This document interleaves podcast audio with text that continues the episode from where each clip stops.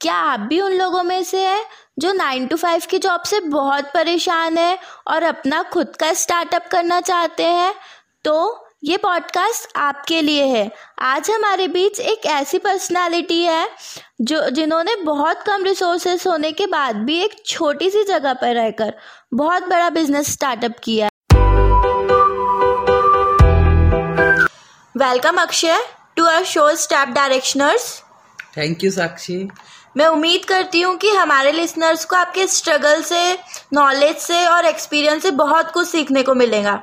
तो सबसे पहले मैं आपसे ये पूछना चाहती हूँ कि रेस्टोरेंट और कैफ़े खोलने के, करने के लिए क्या क्या रिसोर्सेज लगते हैं?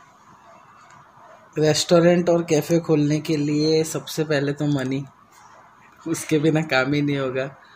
उसके बाद फिर किसी भी चीज़ का नॉलेज होना, जैसे स्टाफ में। किस तरीक़े का एक रेस्टोरेंट है और किस तरीके के कैफ़े है? अलग अलग प्रकार के कैफ़े होते हैं। अभी जैसे सबसे ज़्यादा चलन है फास्ट फ़ूड का। फास्ट फ़ूड में भी बहुत से प्रकार के होते हैं। तो इसमें एक्सप्रेसो वगैरह भी होते हैं। तो उस हिसाब से उसकी लागत लगती है। और उसी हिसाब से उसका सेल के ऊपर में भी अपन देख सकते हैं कि किस, कितने लेवल के अपन सेल कर सकते हैं उस उतने बड़ा कैफ़े अपन या रेस्टोरेंट खोल सकते ओके। तो एक्सप्रेसो कैफ़े क्या होता है? एक्सप्रेसो कैफ़े मतलब ये एकदम फास्ट सर्विस। ओके। तो इतना कंपटीशन है इस फ़ील्ड में तो हम कंपटीशन में सबसे आगे कैसे रह सकते हैं?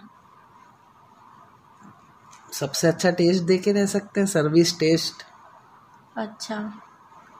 और और क्या मैटर करता है? Price okay. तो अक्षय, अगर हमें ऐसा लग रहा है कि हम लॉस में जा रहे हैं इनिशियल स्टेज में तो हमें क्या करना चाहिए? अगर टेस्ट और प्राइस अच्छा है और सबसे पहली बात लोकेशन भी मायने रखती है, ये सब है तो लॉस का नाइन्टी फाइव परसेंट नहीं रहता।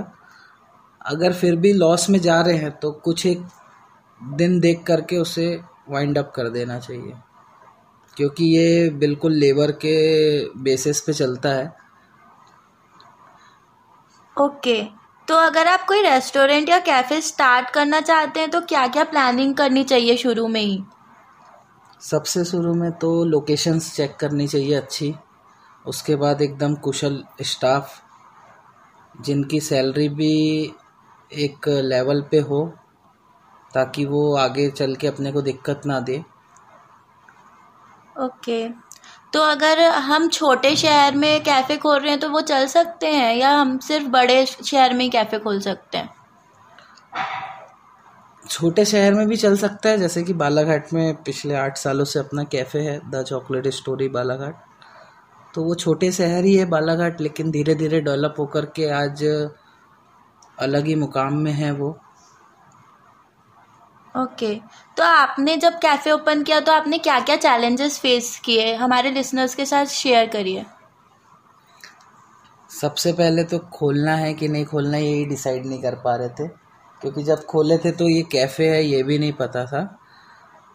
धीरे धीरे जब उसकी प्लानिंग जमी, सबसे पहले लोकेशन दो तीन बार बदले गए।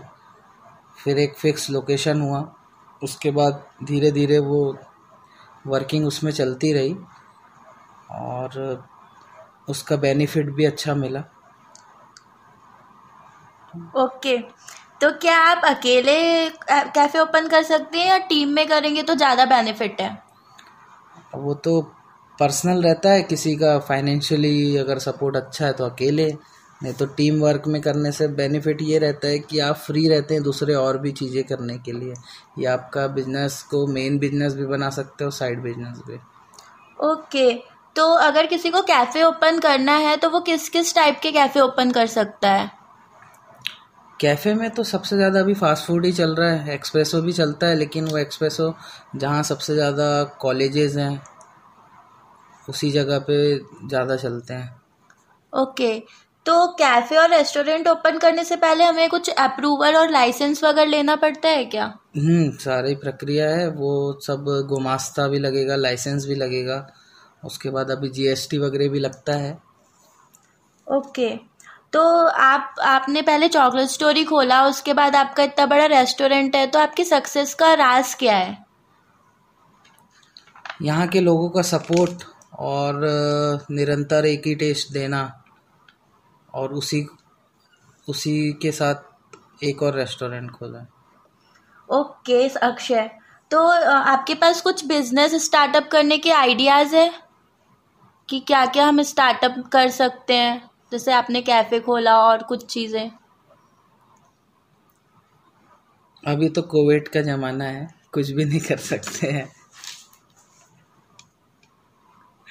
कर सकते हैं बिज़नेस क्या कैफ़े अभी ये फ़ील्ड सबसे ज़्यादा चल रही है ट्रेंड में है लेकिन अभी जिस तरीके से कोविड के कारण स्टूडेंट वगैरह के लिए कॉलेज स्कूल बंद है तो उससे इस बिज़नेस में काफ़ी इफ़ेक्ट पड़ता है। Okay thank you Akshay for sharing your knowledge and experience thank you for being here thank you Sakshi Thank you for listening us. If you guys have gained something from this podcast and looking for more such podcasts, do follow us and don't forget to share with your friends.